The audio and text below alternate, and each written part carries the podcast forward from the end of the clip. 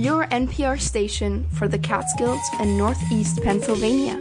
Radio Catskill, keeping you connected. Support comes from the Law Office of John Ferrara in Monticello, providing legal services in the areas of matrimonial and family law and criminal defense. john dot ferrara five five seven at gmail dot com. W J F F Jeffersonville. This is Radio Catskill. Good evening. Welcome to another edition of Let's Talk Vets. I'm your host, Staff Sergeant Doug Sandberg.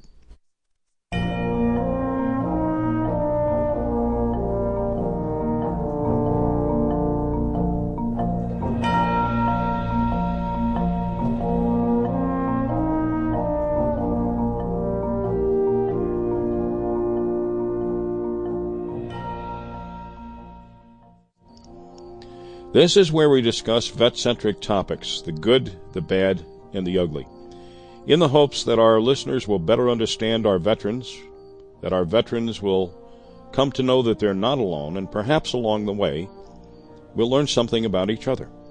We sincerely hope to achieve that mission. The opinions expressed here are mine alone as a veteran.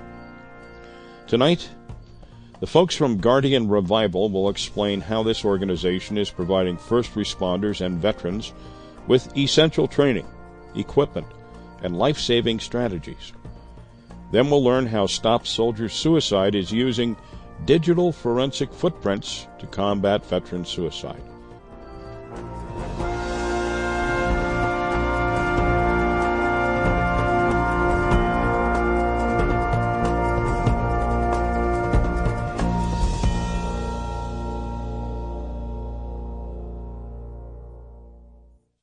But first, here are some dates to remember this month. September is, of course, National Suicide Prevention Month and National Service Dog Month. Labor Day was the first Monday of September, and V J Day, Victory over Japan, World War Two, September second. Patriot Day, September the eleventh. Constitution Week, September seventeenth through the twenty-third. Hispanic Heritage Month, September fifteenth through October fifteenth. U S Air Force birthday is September eighteenth, as is the birthday of the Air National Guard.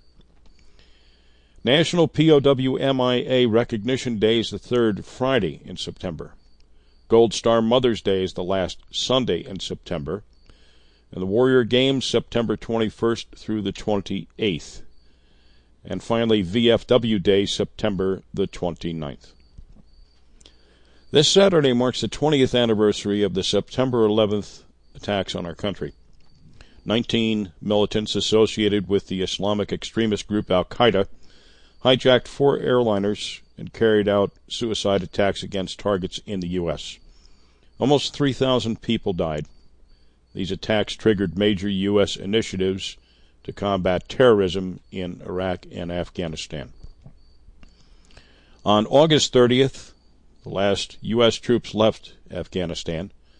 Since the original deployment, November of two thousand one, seven thousand fifty-seven U S service members have died.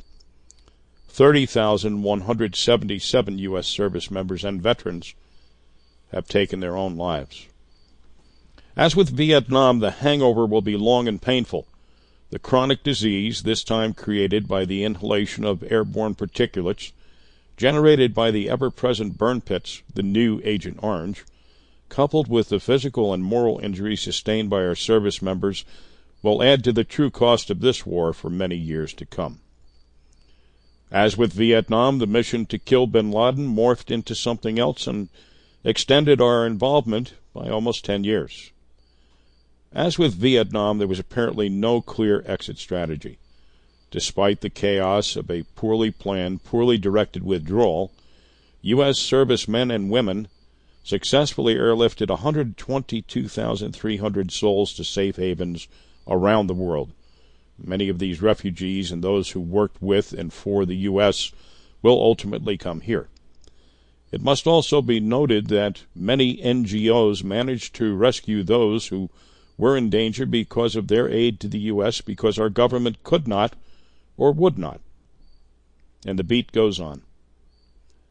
On August twenty-seventh, thirteen additional young U S service members lost their lives to the very thing which started this twenty-year deployment, a terrorist attack.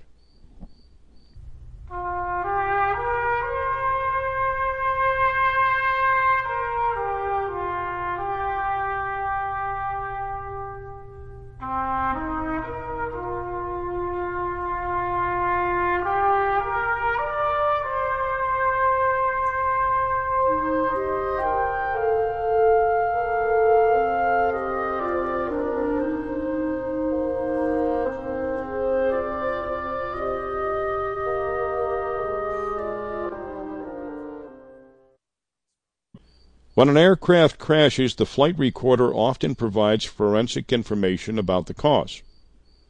We humans are not equipped with these devices yet. However, there's some interesting work being done along these lines, and Chuck Eastman of Stop Soldier Suicide explains this new approach. Welcome to Let's Talk Vets, Chuck. Well, first off, thank you very much for having me on. It's uh, really an honor to be in your program. Uh, you've had an interesting military career. And now you lead Stop Soldier Suicide Organization's community engagement and outreach efforts. So we're going to talk more about that, but uh, let's start with your service, if you would. Uh, so I retired in uh, twenty seventeen after twenty years in the Army. I initially enlisted and ended up in the Ranger Regiment. When nine eleven happened, I conducted the initial parachute assault into Afghanistan. And then once we redeployed, quote unquote, the war was won. You know, there was elements in Tora Bora. We thought we got bin Laden, and we thought that most of the fighting was behind us. So when a job op- opened up at J SOC, or Joint Special Operations Command, to be the driver and do personal security overseas, I jumped at it because it sounded like uh, it'd be fun. Well, obviously, two thousand two was not the end of the global war on terror. So after my time at J SOC, I applied to flight school, where I flew the A H sixty-four Delta Apache. I did a fifteen-month tour in Iraq, flying the Apache, was part of the Battle of Sadr City, and then upon my return, I assessed and uh, was selected to fly A H six Little Birds, one sixtieth SOAR. I was an instructor pilot, I was fully mission qualified, and a battalion safety officer, and at the end of the day, I retired with seventeen combat deployments, and I was ready to get out and watch my son grow. What was your rank when you got out, Chuck? I was a C W three. Warrant officer, right? Correct. Okay. Interesting. Yeah, sounds like there's a book there somewhere, too. My wife already wrote one. Okay. For her. So Stop Soldier Suicide, and, and according to your website, it's it's not just another veteran service organization. So walk us through the traditional approach by most service organizations and and talk a little bit about what's different about the organization that you work for. Sure. So by saying we're not just another veteran service organization, we're in no way belittling what other V S Os do to support veterans. But many of them lack concrete examples or data showing that what they're doing is contributing to suicide prevention or saving lives. So many other V S Os wait for the veteran to come to them for help. They do get-togethers, they do events, but sometimes the veterans most in need aren't going.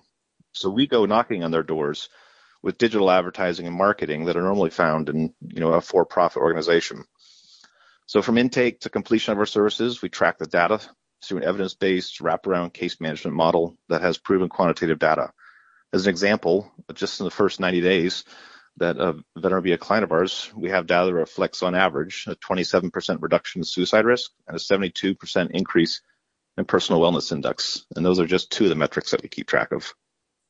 So how is Stop Soldier Suicide uh, different? So from all that we know, no other organization is approaching veteran suicide prevention the way Stop Soldier Suicide is. Our service delivery model was custom-built three years ago. It was derived from our scientific advisory committee's guidance, and we spent the first couple of years doing a proof of concept, which brings us to where we are today. Combine our service delivery model with our cutting-edge data that we're utilizing for our black box project. And with all humility, there really are no other organizations out there like Stop Soldier Suicide. Depending on how the veteran reaches out to Stop Soldier Suicide, uh, the veteran will speak with a wellness coordinator within twenty-four business hours. So during that initial call, the wellness coordinator will assign a risk level for their suicide risk. If it's a low risk, we revert back to the re- resource and referral model we were built upon eleven years ago. uh, and provide them resources that may help them get back on track. However, if it's deemed that they're a medium-risk client or a high-risk client, the wellness coordinator will discuss with the client a crisis response plan to address lethal means access. In subsequent calls, depending on the risk, you know, that may be one or two times a week. Uh, the wellness coordinator will work with the client to manage their suicide risk and address what factors put them at that increase, increased risk. So at the end of the risk management cycle, we have a team of certified life coaches that are ready to help the client get back on their feet. For medium and high-risk clients, the expectation is that they'll remain a client for up to two years, longer if necessary. And at all times, we're one hundred percent confidential, one hundred percent free, and will serve any and all veterans, regardless of discharge status, period served, or even combat experience. You have a, a number of elements that make up what you call your true north, beginning with your culture. Right. Our C E O last year made a very deliberate effort to put together the team that everybody wants to work with. So culture was one of those big ticket items. Like if you look at Netflix as an example, they have a unique, you know, they're well known for their culture. So we've developed our own culture. So like Magnetic North, you know, that kind of shifts over time. But True North, it points to the North Pole and it'll never, it'll never change. So we established our True North, and it's a program of standard setting characteristics to which we hold ourselves and our teammates accountable. Next is service. So we refined a holistic, data-driven model that is equally accessible to all veterans and service members with a twenty-four seven coverage through multiple channels. Next is clients. So we have accelerated laser-focused acquisition tactics. Like I was saying, it's more of a for-profit model to serve twenty percent more clients in twenty nineteen, and we reached all fifty states and Washington, D C Under impact, uh, we've affected an average decrease of twenty-seven percent in client suicide risk and a seventy-two percent increase in the client's personal wellness index within the first ninety days. How do you quantify that? I'm glad you asked that. So we pretty much drive all of our decisions based off of data, and we collect data at multiple points throughout a client's journey from an initial suicide risk. So we use a program called CAMS, which is a collaborative assessment and management of suicidality. It was uh, developed by Doctor Jobes, who was on our scientific advisory committee. And it goes through a series of questions. And at the end of the questions, you know, based off of the, the client's answer, the client will rate their own self-assessed scores, whether it be for hopelessness, agitation, and the wellness coordinator will come up with a score at the same time as two.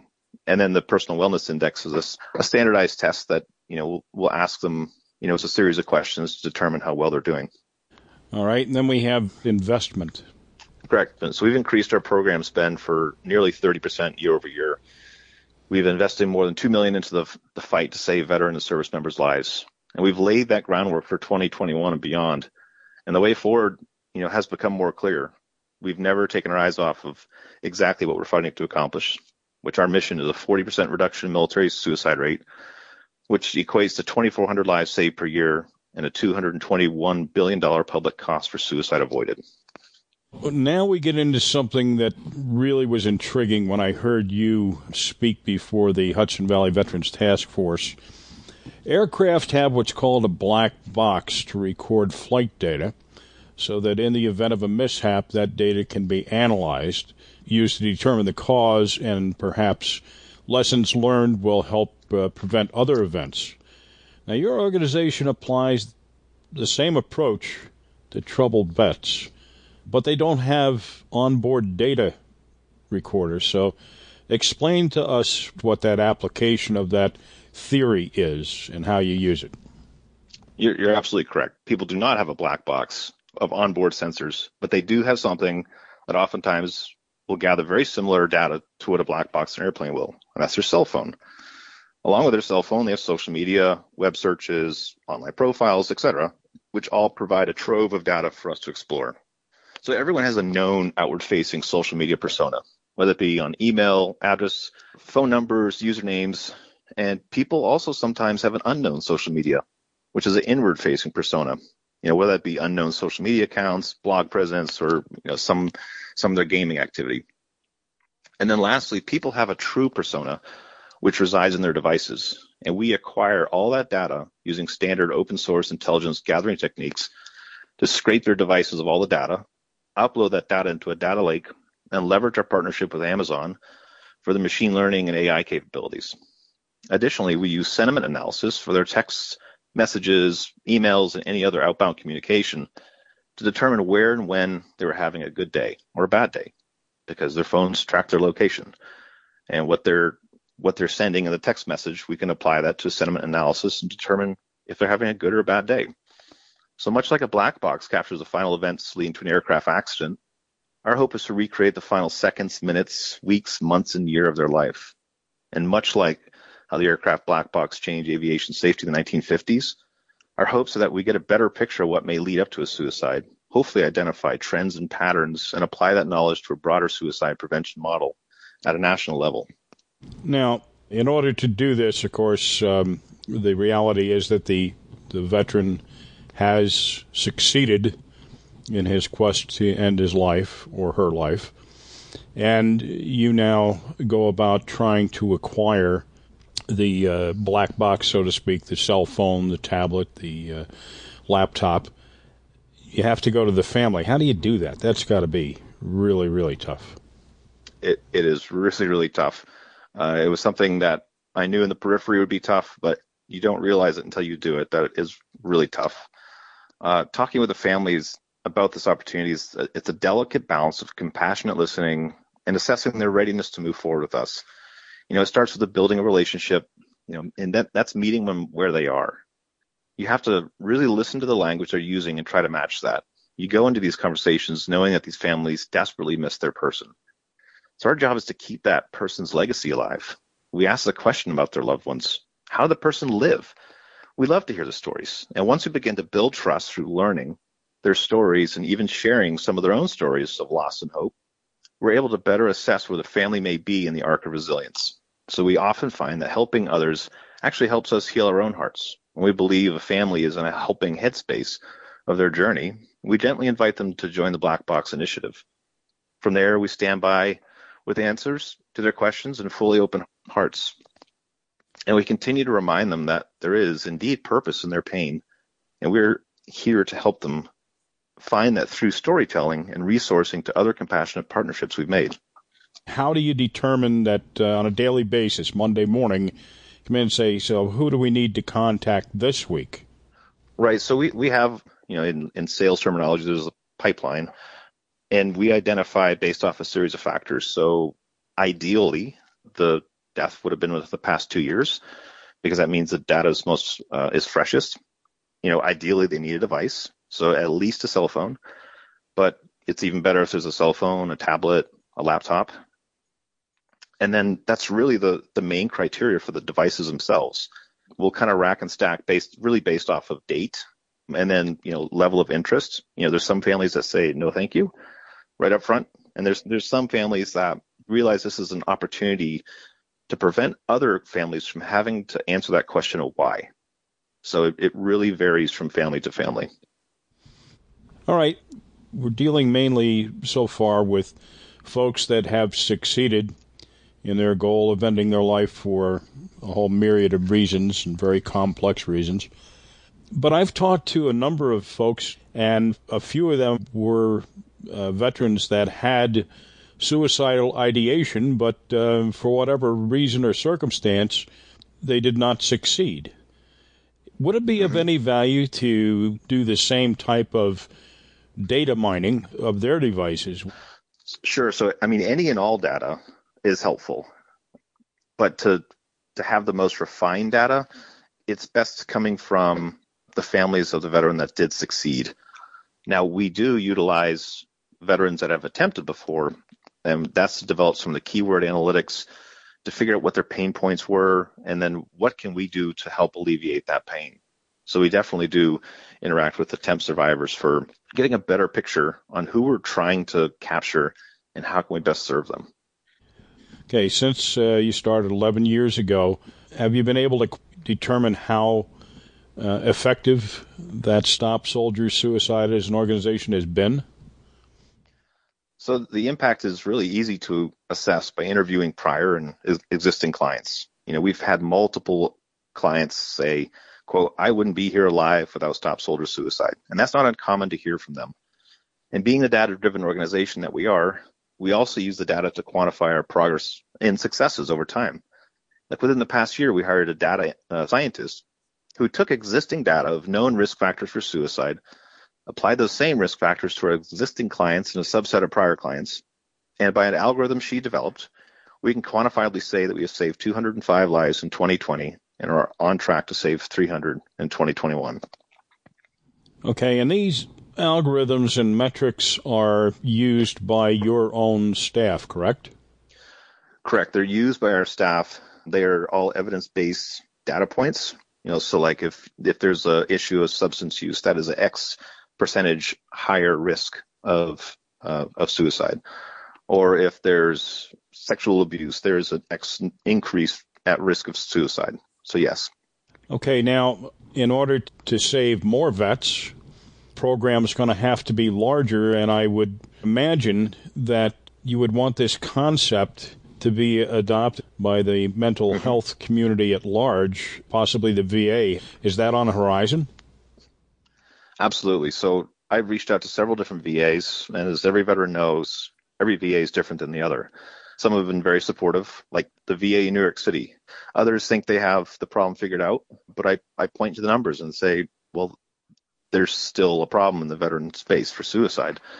But we've received an immense amount of support from the mental health community because nobody else is using our model.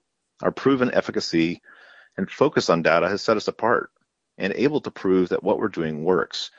We're currently working with a couple healthcare systems to pilot a referral framework and are very hopeful that we continue to expand our services. And to your point, we are looking to continue to expand nationally. Outside of the framework of mental health, will this ever be to the point where, say, a veteran service office professional is talking to a vet and can recognize signposts that could be used by other than mental health people to alert them to a problem, to get somebody the help that they need, even though they're not clinicians? I, I really hope so. I mean, stigma is was one of the main problems. This is my own personal opinion. Uh, but the stigma surrounding suicide, just the word suicide, is one of the bigger problems that we face. Uh, if if we could just reach more people and say, it's okay to not be okay, and go get the help that you need. I mean, if you had cancer, you would go to a doctor, and you'd get treated for cancer. So it's it's no different for the mental health challenges. You know, some are unique that veterans have, but being able to communicate with them that there is help out there. And, you know, if there's any concerns for us, it's free. There's no reporting to chain of command. There's no reporting to security clearances. It's just I, I really hope to get to that point someday. And I think it's happening slowly. I think there's some key voices on, you know, social media that are saying, you know, it's I raised my hand and I went and got help. And that's OK. And I that's ultimately my goal of where I want it to be at some point. It would be great if you could get uh, before Congress and uh... talk about this concept. It, it would be very uh, helpful. Uh, and there, there are some initiatives we're working on right now. I can't get into a ton of details, but our C E O is speaking with uh, key individuals about, you know, an initiative and some things we're learning. You know, the more clients we're interacting with and the deeper we're drilling down, you know, we're learning some inter- interesting facts about the, the veterans that we work with. So hopefully you'll hear more about that in the future. Okay, before we wrap this up, do you have any closing thought you'd like to pass on? I guess the most important thing is if I can pass along how people can learn more about Stop Soldier Suicide.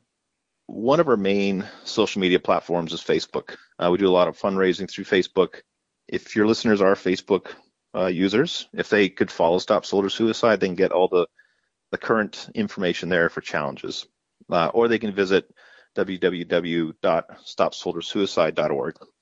And most importantly, if you know someone that could benefit from our help, who could benefit from life-saving services, please have them check the Get Help link on our website. Or they can call eight four four, two three five, two seven six four, and this is twenty-four seven. And I promise that they'll be in good hands. Well, I thank you and your organization for the work that you're doing. It's absolutely essential, especially when I guess we're still losing at least uh, a vet every hour of every day, huh? Uh, yeah, a little bit less. It's around eighteen to twenty a day. Yeah. Uh, but, yeah, that's pretty darn close. But some of those, I mean, admittedly, especially during COVID, I'm sure some of that was, wasn't reported correctly. Yeah, that data is still to be released. You know, with the V A releasing their suicide data, you know, two years, I don't want to call it late, but it takes them two years to get the suicide data out there. But we do know from active duty that the Army has seen a thirty percent increase in active duty suicides, and D O D overall has seen a twenty percent increase. It's not going to be a good news story in two years when the V A releases a report. Well, Chuck Eastman, thank you very, very much on behalf of our listeners at Radio Catskill, W J F F, and our program is Let's Talk Vets. Thank you so much, Doug. It's been a real pleasure. No, we really appreciate your time. Bye-bye. Bye.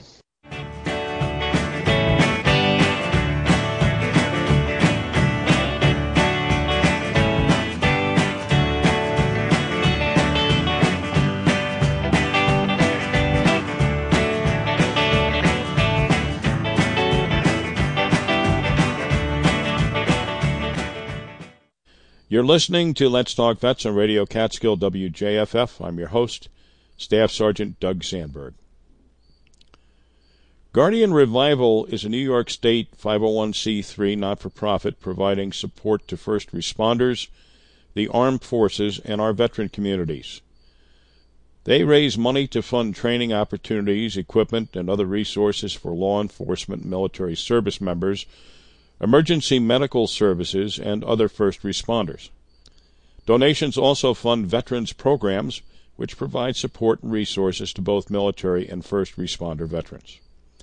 Alex Othmer is a former Navy SEAL and co-founder and executive director of Guardian Revival, and Aaron Leonard is a career Army officer who now heads up their outdoor adventure program for veterans and first responders. Gentlemen, welcome to Let's Talk Vets. Thanks for having me on. I appreciate it. Thanks for having us, Doug. So, Alex, we're going to start with you. Let's start by uh, reviewing your service for us, if you would.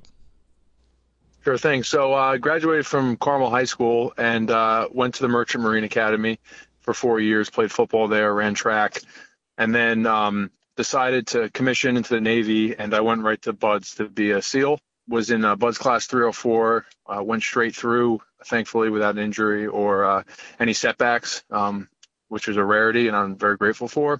And then went uh, right into the teams, uh, served on SEAL Team four and then Special Boat Team twenty-two, and just got out last year in April.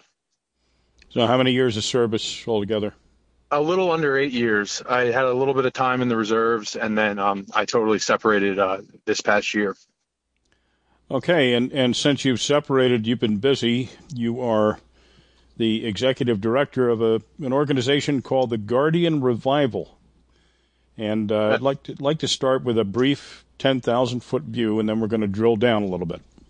Awesome, yeah. So uh, when I got when I got out, um, actually before I officially separated from the military, I did a uh, internship program called the Skills Bridge, and that gives service members an opportunity to uh, play around in the corporate world uh, and the private sector a little bit before they're entirely separated. So um, October of two thousand nineteen, I started that program.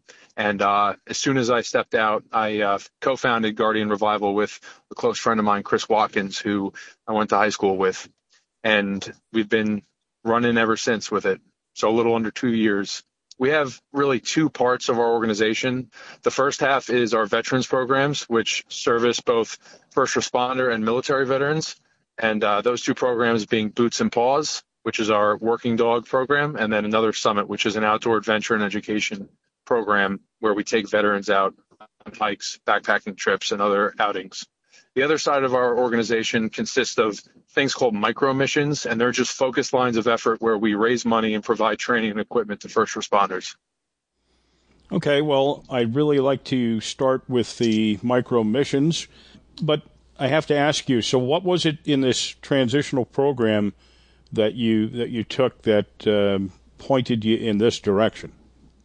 Great question. And I'd say as soon as I touched ground back in the civilian world and started dialing back into politics a little bit and kind of getting a, a clearer picture of what's going on on the ground outside of the, the military, I realized quickly that our veterans, number one, need more support when it comes to mental health, uh, especially the first responder communities. They're completely underserved. And then two, and related to our micro missions, you know, there seemed to be this overwhelming movement of people in our country that aren't understanding the importance of first responders and their ability to perform and maintain safety and security in our communities. So in short, you know, I realize that we actually need to provide more training and equipment to these uh, individuals, or what we like to call guardians, because if we want a more safe and secure future, you know, for generation and generation to come, we have to invest more into these people.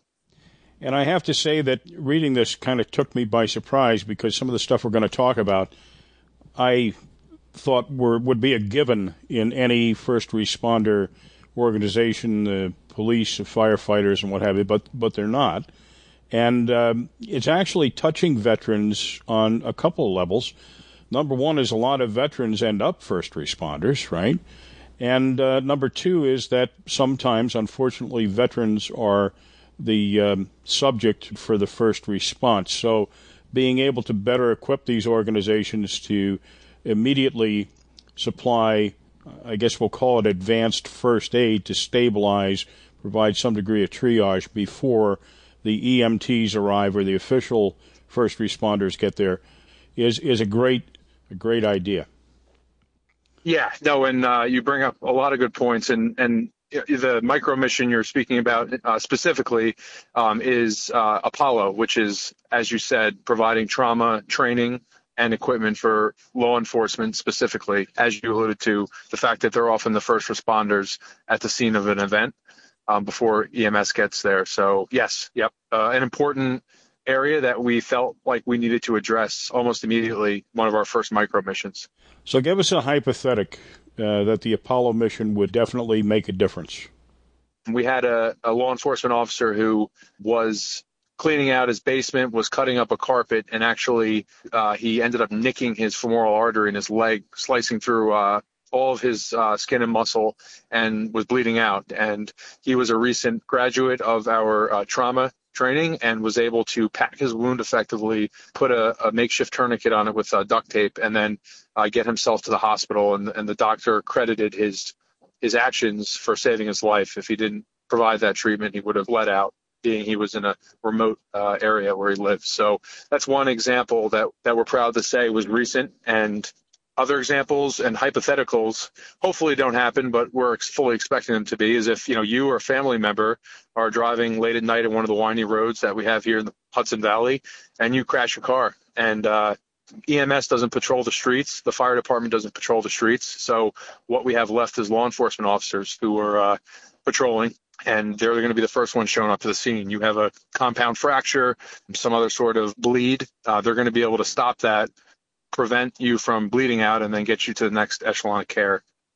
Okay, so what is the training that's involved, and what is the equipment that you supply to law enforcement and firefighters, uh, presumably?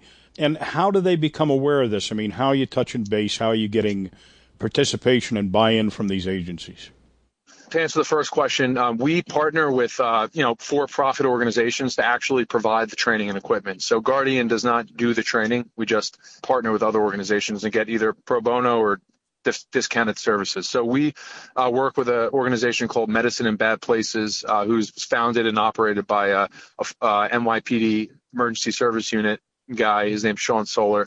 And um he provides the training as close as you can get to real world training with um, Hollywood dummies that bleed, breathe, go to the bathroom. Um, and then, you know, there's some classroom uh, involved. It's a full eight hour day. And then at the end of it, we give uh, the participants uh, a trauma medical kit, or what we call in the military a blowout kit, which has your essential equipment to, to stop a bleed or to prevent, you know, further cascading of, of some traumatic injury that you're dealing with. As far as figuring out how we get these services out and provide these services to first responders, our website, so, uh, guardian revival dot org, social media is another way. And then we have uh, different liaisons. We call them law enforcement liaison, E M S liaisons, that are uh, rooted in these communities, particularly locally at the moment. And they are always pushing out training and advertising these different opportunities for the different departments to come along and, and, and join. Okay. And moving on to the second program called Titan. And I never thought about this either, health and wellness training for first responders. So as first responders are subjected to what they're subjected to and, and the performance of their duties, I mean, they're, they're subject to the same type of psychological injuries as our veterans are in wartime or in a war theater, and also the the natural effects of aging and the weird hours and prolonged hours they work. So let's talk about those programs and, and how those are helping people in these responder communities to stay alert and stay active and stay healthy. So Titan was built upon the amount of physical and mental stress that our first responders deal with on a daily basis. You know, they, like you said, they witness trauma just as much as our combat vets, if not more, and they don't have separation from their personal lives. They're going out on the street. They could respond to a serious car accident, see someone that is torn up or, or dead or mutilated, and, it, and then they have to go back to their family and be a father or mother. So what we see looking at mental health across different first responder communities is that, you know, they're not doing well. You know, a lot of a lot of them are struggling with, number one, getting the help they need, and two, just coming out and opening up to their issues, because a lot of times they they experience some bit of shame or, or there's some level of fear that they will be either shunted from the community or deemed uh, inoperable or, or that they can't continue to do their job. So it's seen as weakness. So trying to pull them out and get them to open up is, is important. So that's like a, a little bit on the mental health aspect, and, and providing them with uh, professionals, different programs like we have in Guardian, Boots and Paws, Another Summit. That's a important part of the mental health piece and building resiliency and so on and so forth. And then, you know, there's the whole aspect of diet and exercise and sleep and fatigue management, and just understanding the fact that shift work is arguably one of the most destructive things that you could experience as an individual, just totally dislocating your circadian rhythm and not being able to get a rest, restful night of sleep, um, just cascade, cascades into a whole other wealth of issues. You know, you'll see a first responder get into a very uh, destructive cycle where they're not sleeping well, they're just eating, you know, for pleasure, they're not eating for fuel, they're eating the wrong things, they're coming home. It just turns into a, a destructive cycle. So hoping to break that cycle, provide them with more knowledge on, on what you should be focusing on eating, how you should be focusing on sleeping when you do have the opportunities, how you should be exercising, getting out, moving, those types of things. And the third leg on this stool, Zeus. And this was particularly intriguing to me. Again, never thought about it, but it's training and equipment to improve decision-making abilities and tactics under stress. Now, this hits home when we think about some of the really, really bad situations in this country that we've seen where law enforcement did or apparently did the wrong thing under stress, and with today's abilities to photograph everything, immediately go public. This particular program teaches people how to actually think better, and you're going to have to explain that to me, because if I'm faced with a perpetrator who's raising a firearm at me, and I presumably have a, not even a second or two seconds to decide which one of us is going to go home that night. I mean, how how do you improve on that, and, and what's behind this program? Yeah, Doug, so this is one of the programs that right now I have probably the most passion for, and that we're building out the framework to really scale this type of training and, and resources uh, to first responders. So yeah, this is, uh, you know, obviously a, a big social chasm we're experiencing right now in the United States, right? And you have half the country that gets it and understands and, and maybe firsthand have experienced uh, stressful situations and know that, you know, at large, your your ability to make logical decisions is, is nearly frozen, and it's very difficult to make decisions under pressure. Um, even some of our best, most well-trained military units in the world um, experience difficulties with this and often kind of make the wrong decision under pressure. So the important part here is, one, raising awareness and trying to open the public up and, and show them that this isn't easy and that we don't recruit supermen and superwomen to be law enforcement officers. We do our best, but at the end of the day, they're humans and they don't have uh, nearly as much training as they should have. Um, and this isn't necessarily their fault. And you can't generalize a couple instances and say that nearly a million law enforcement officers are doing the wrong thing and they're bad people. That's ignorance. So what we want to do here, number one, is, again, try to show the public that this is not an easy job, and we need more training and more resources to get these law enforcement officers making better decisions under pressure. And then two, actually providing scalable resources and training um, to help them. And what that looks like right now and what we're working on is getting professionals that all they do is use lethal and non-lethal means of use of force to come in and show better ways to make decisions on the streets. A little bit of a, a psychological play where, you know, you might be doing breathing exercises or some form of mindfulness before you um, step out of your vehicle to go to a traffic stop when, you know, you could be pulling over a gang member or, you know, an elderly woman. So we really want to make sure that they're having near real world repetitions at what they're doing. So that could look like getting them in virtual augmented reality simulator where they can make decisions and make calls under heightened levels of stress that we can induce through artificial ways. Another Uh, way might be getting them on the range more and shooting their weapons more and using technology that has come out that gives them the ability to shoot or not shoot or uh, deploy their taser or not deploy their taser with some heightened levels of stress, you know, before they actually step out onto the street in the real world. Probably more prominent in larger agencies like the state police versus the town I live in, the Port Jervis City Police. Correct. Varying on the department, jurisdiction, uh, you said it. Resources and training opportunities and even just culture varies from department to department. You know, with that being said, what we want to do is augment budgets and help towns, municipalities, state at the state level if possible to to get them more training opportunities um, at no cost, right? So that's the whole idea. So is uh, Guardian Revival primarily involved with New York State agencies at this point? Uh, good question. As of now, we are really centered in the New York metropolitan area, primarily in Putnam, Westchester, and Dutchess, although we have touched departments in Connecticut and Pennsylvania and Jersey, and a couple federal agencies as well. So we do want to grow this into a national organization that we want them to see that we're not here to argue about the left or the right. We try to steer clear a lot of the whole political arguments. Um, we just try our best to stay logical and use facts, understand key points that professionals in the fields uh, talk about, and understand that nobody worthy is going to argue that we don't need law enforcement, we don't need E M S, we don't need firefighters. Um, so, you know, with that being said, I think we can draw the logical correlation that um, the more training and the more equipment they have, the, the more safe and secure our communities are going to be. Let's talk about uh, Boots and Paws.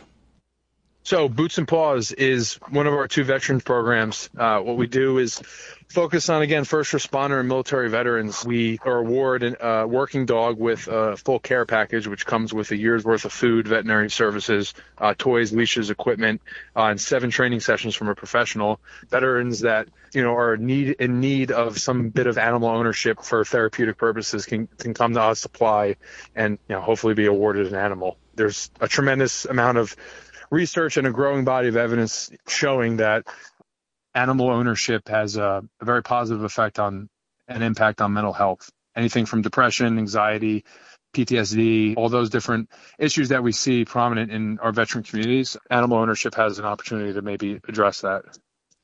Our organization is new in the game in a lot of these things. And, you know, to date, we've awarded four dogs to veterans, and you know, we are immediately learning that operating in the veteran population is, it's not easy. A lot of these vets uh, have a difficult time coming out and opening up, filling out application process that, you know, might ask them to disclose, disclose information that, you know, they don't, they don't want to disclose. So understanding the population that we're working in is definitely an area that is a learning experience for us, and modifying our application process, not being a, a turnoff to the veteran.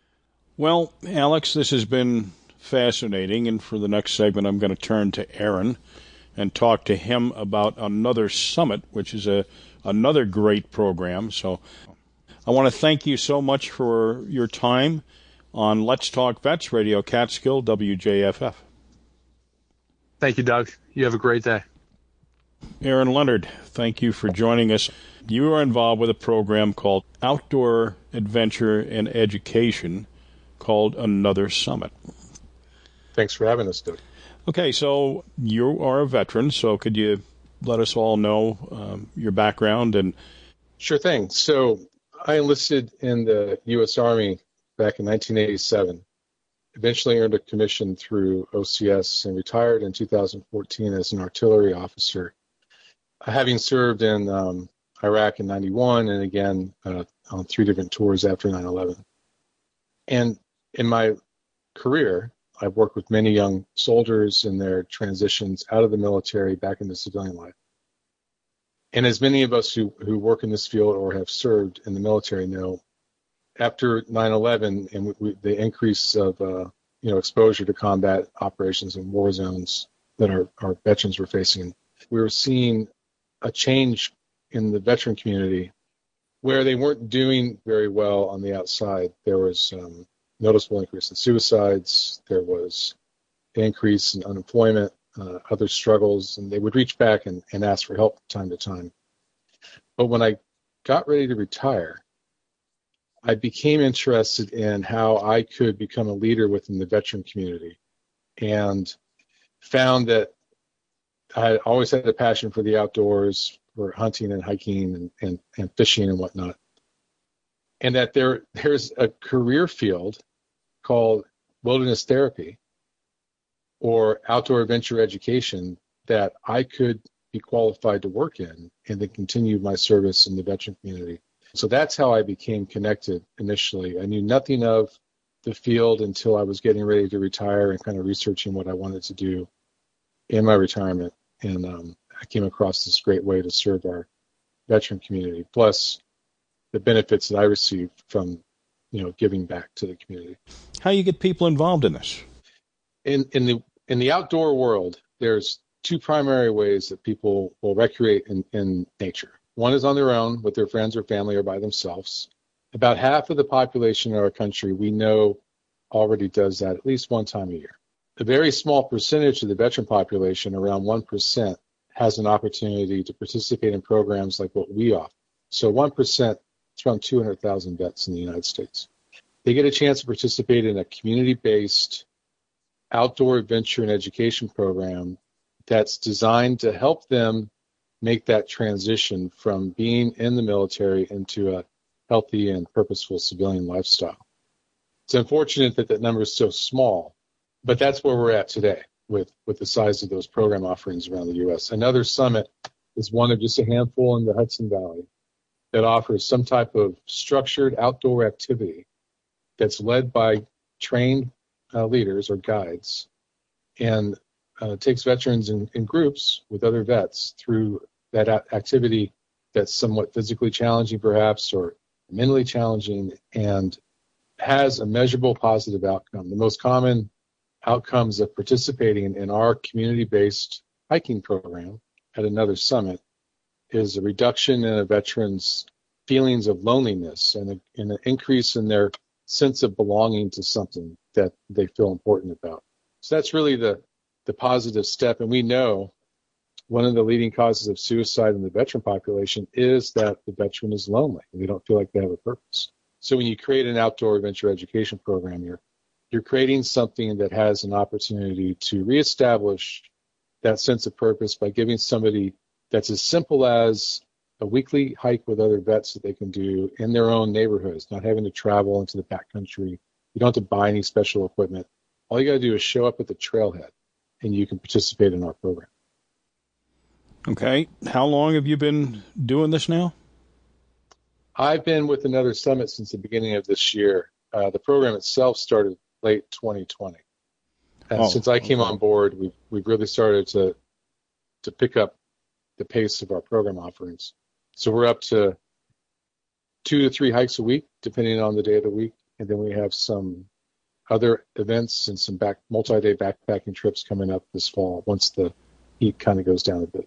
So is Another Summit then a national organization? No, not at all, Doug. It's it's very much uh, located in Putnam County and a little bit over into Dutchess if somebody's in Wappinger Falls or um, Beacon perhaps, or even Newburgh. But it's designed to, to do a really good job right here where where I live and where Alex lives. So right here where the organization is headquartered. We don't have any intention of, of growing Another Summit at this time. We want to really focus on uh, nailing how to make this work really well right here first. Are there other organizations around the U S uh, like this? There must be, right? Oh, yes, there is. Absolutely. The world of outdoor adventure education includes a, a wide array of different types of programs. So some of the names you might be familiar with is uh, the Wounded Warrior Project. They run a program within their organization called Project Odyssey. That's a form of about outdoor adventure education. Project Healing Waters Fly Fishing, which has chapters in New York, is another form, and they focus on um, physically disabled veterans, although any veteran can participate, uh, teaching them how to fly fish, everything from building a fly rod, tying flies, to catching trout in New York, which is a great place to go fishing, right? There's other smaller hiking organizations, and there's multi-day trip organizations out there. Uh, Outward Bound for Veterans, for example, offers a national uh, opportunity for about six hundred veterans a year to participate in these world-class week-long expeditions. Every program that we partner with, or that I've partnered with over the past, uh, you know, eight years of my my career in this field, has has had a mix of success depending on locality and their program models, but but overall, they tend to be pretty effective for those veterans who have the opportunity to participate. Once again, the the number of, of programs like ours that are available is very small compared to the size of the population. And um, we're only, as a as a field across the United States, able to serve about one percent of the of the entire veteran population, which is, you know, about two hundred thousand. We hope to see that change in the near future with some legislation that's come out of the feds. Okay, and what what is that legislation?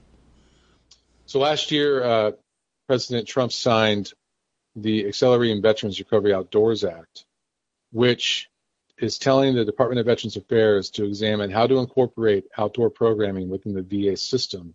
And to do that, it's what's, it's what's uh, known as the study bill. They have to wait until the pandemic is over. So the pan, you know, we're currently under a national emergency. So when that ends, within eighteen months, they can form a task force, and then a year later, they can submit a report. So we're still years away, even though the bill was unanimously passed through both houses of our Congress. Um, it's still going to take another few years before it, it actually goes into effect. Within a few years, or as soon as that report comes back from the task force, the V A will begin incorporating outdoor programming within their system. So we could see the creation of an outdoor uh, program offering through the V A that could actually support serving five to ten percent of the population. So much greater numbers of veterans having that opportunity to get outside. So where do you get your other leaders? Where do they come from, and how do you get them involved? There is a way to be certified in this country as an outdoor leader. Different organizations provide certifications. We have created a certification process for outdoor leaders at a, another summit. When veterans participate with us, if they have interest in becoming certified by another summit as an outdoor leader, then uh, we can we provide that training to them. So I want to thank you for your efforts, and I want to thank you for your service, sir, and um, thank you for uh, participating in uh, Let's Talk Vets on Radio Catskill. Thank you, Doug. Appreciate being on. Thank you, Doug. You have a great day.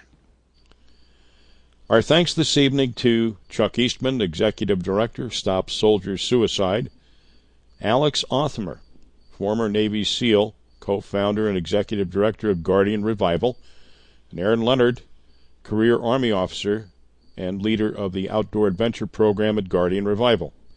And, of course, to you for joining us once again. Please let your friends know about this program and share with us your comments and suggestions for future shows. Also, send us your upcoming events so we can talk about them on the air. You can drop us an email at vets at w j f f radio dot org. Don't forget, Let's Talk Vets is now widely available as a podcast. Let's all take some time this Saturday to remember all of those who lost their lives in the cowardly attacks on our country September eleventh, two thousand one. And we'll leave you tonight with a list of the thirteen U S service members who lost their lives trying to manage the chaos at Kabul Airport August twenty-seventh, twenty twenty-one. They join a long line of patriots, our allies, Afghanis, and others who dared to work with us over the past twenty years, who gave their last full measure in service to our country. Unfortunately, These are not the last casualties of this twenty-year war. Their sacrifices will not be forgotten.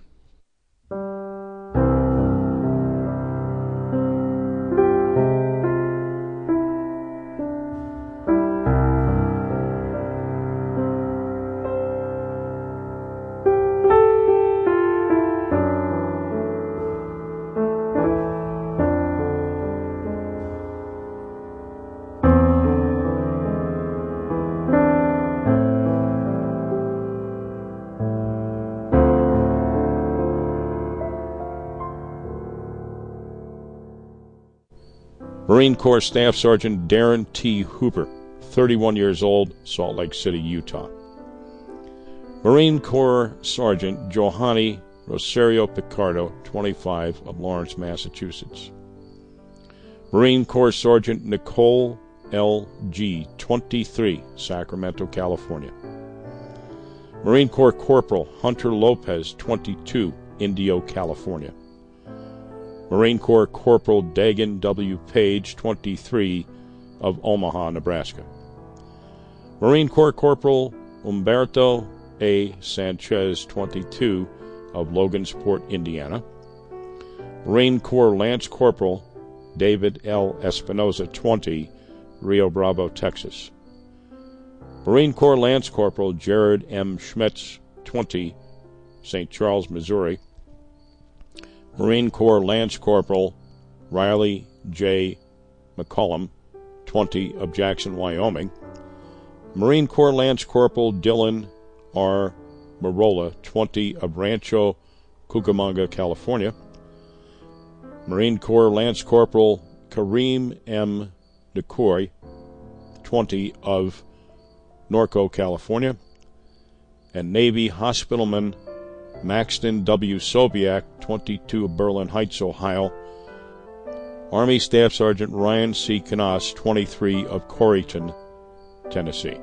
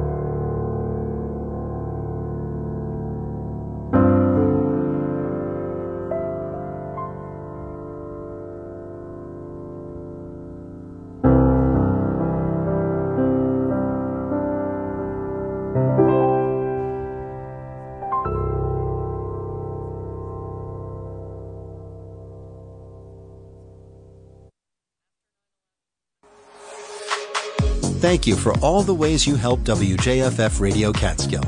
Your support sustains the news, music, and local voices that make up W J F F. It's only possible because of your generosity. Help keep it going. Consider signing up to be a sound supporter to make sure Radio Catskill has your constant support. Go to W J F F radio dot org. And thank you for supporting public radio in the Catskills and Northeast Pennsylvania. You're listening to Radio Catskill, on air, online, on your smartphone, and on your smart speaker. I'm Scott Simon. If you've raised children, you know the best way to address fear is with truthful information, calmly and comfortingly delivered. That's what N P R News always tries to do in times of crisis, too. That old car in your driveway can actually help us. By donating it to this station, you'll turn your car into more solid information brought to you by voices you trust. Here's how. Donate at W J F F radio dot org. You're listening to Radio Catskill, public radio for the Catskills and Northeast Pennsylvania. W J F F Jeffersonville. On air, online, on your smartphone. Just download the W J F F app.